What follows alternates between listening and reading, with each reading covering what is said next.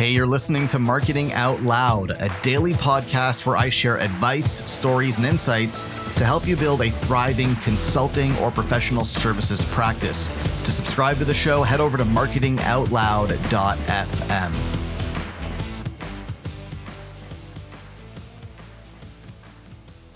When you're doing marketing right, what happens is you have this steady stream of prospects who want to talk to you and you're having lots of conversations, which is a great place to be, but it also presents its own challenges.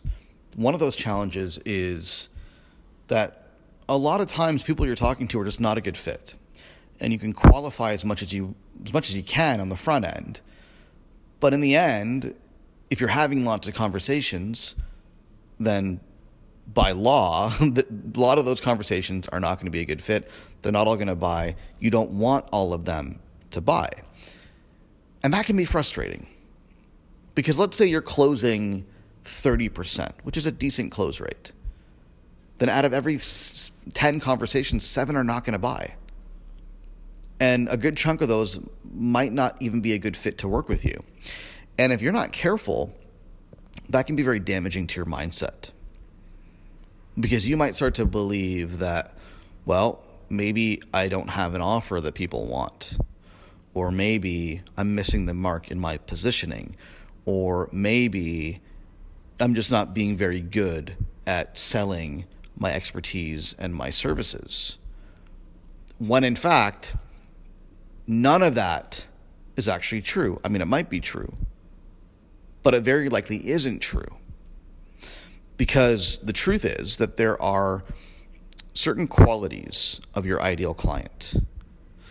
And these qualities are not easy to target. They're not demographics, they're psychographics.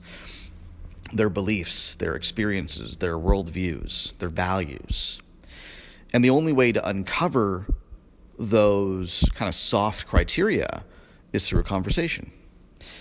And the ones who are aligned with you at that level, beliefs, values, worldviews, they buy very easily. The ones who aren't have a real hard time buying, even if they're otherwise a good fit, even if they otherwise need your help, and even if you know you can help them. And you got to be able to to know the difference between the two, and to be able to say very objectively to the people who are not a good fit, this is not for you. That's a line that I think is straight out of Seth Godin's new book, This is Marketing, where he talks about shunning the non believers. And he says that if the people who you're not selling to, the people that you don't want to serve, if they don't get it, that's okay. Simply say to them, This is not for you. They don't need to get it. And the more time and energy that you invest in trying to get them to get it, trying to convince them, trying to persuade them, then A, the less time that you're spending actually communicating with the people who do get it and who want the thing that you offer. But B, the more your mindset suffers. The more you think, well, maybe nobody gets it. Maybe this is just not something that people want. Maybe I just can't sell this thing. When in fact, that might not be the case. You just might be talking to the wrong people. So the thing that I want you to think about is, is this Who are your people? And how do you know when you found them? I can tell within the first 10 minutes of a conversation whether or not this is somebody who's going to buy or not. Because there's certain questions that they ask, there's certain qualities, there's certain attitudes and beliefs and worldviews that come out of the conversation that I can I can tell, I can see exactly where this is going. And in my case, you know, I'm looking for people who are coachable.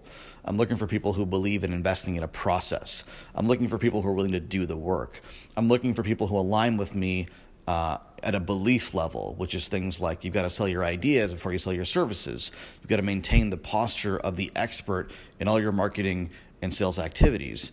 You've got to really get laser focused on who you're serving and what your offer is and you've got to be able to command premium prices for your expertise. I mean, these are just some examples of the kinds of beliefs I want people to have heading into a relationship with me. And whenever there's a disconnect, it doesn't work out by design.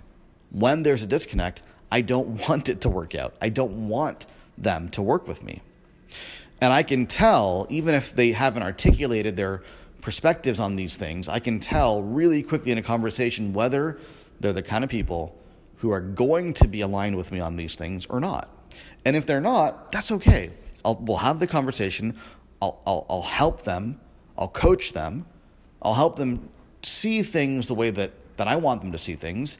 And then either they will or they won't. And if they don't, I simply step back and say to myself, not to them, this is not for you. And that's okay. It can't be for everybody. I'm only one person, okay?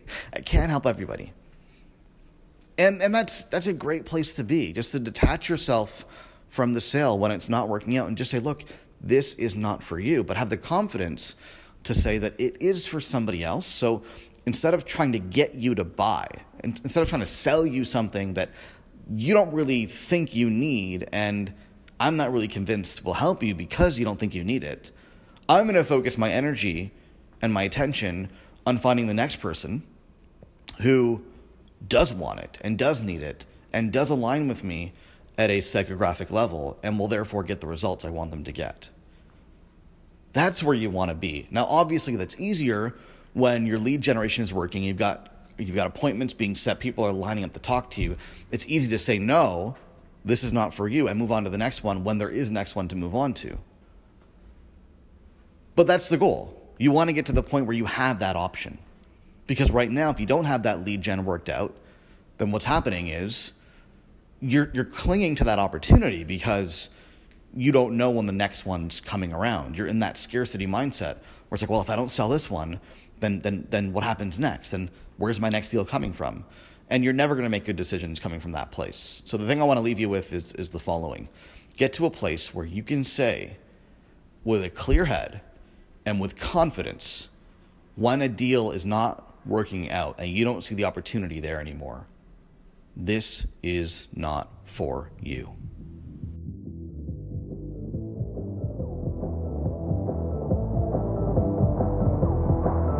Hey, thanks for listening. Do me a favor, if you like what you hear, go on iTunes and leave us a rating and a review because it helps more people discover the show.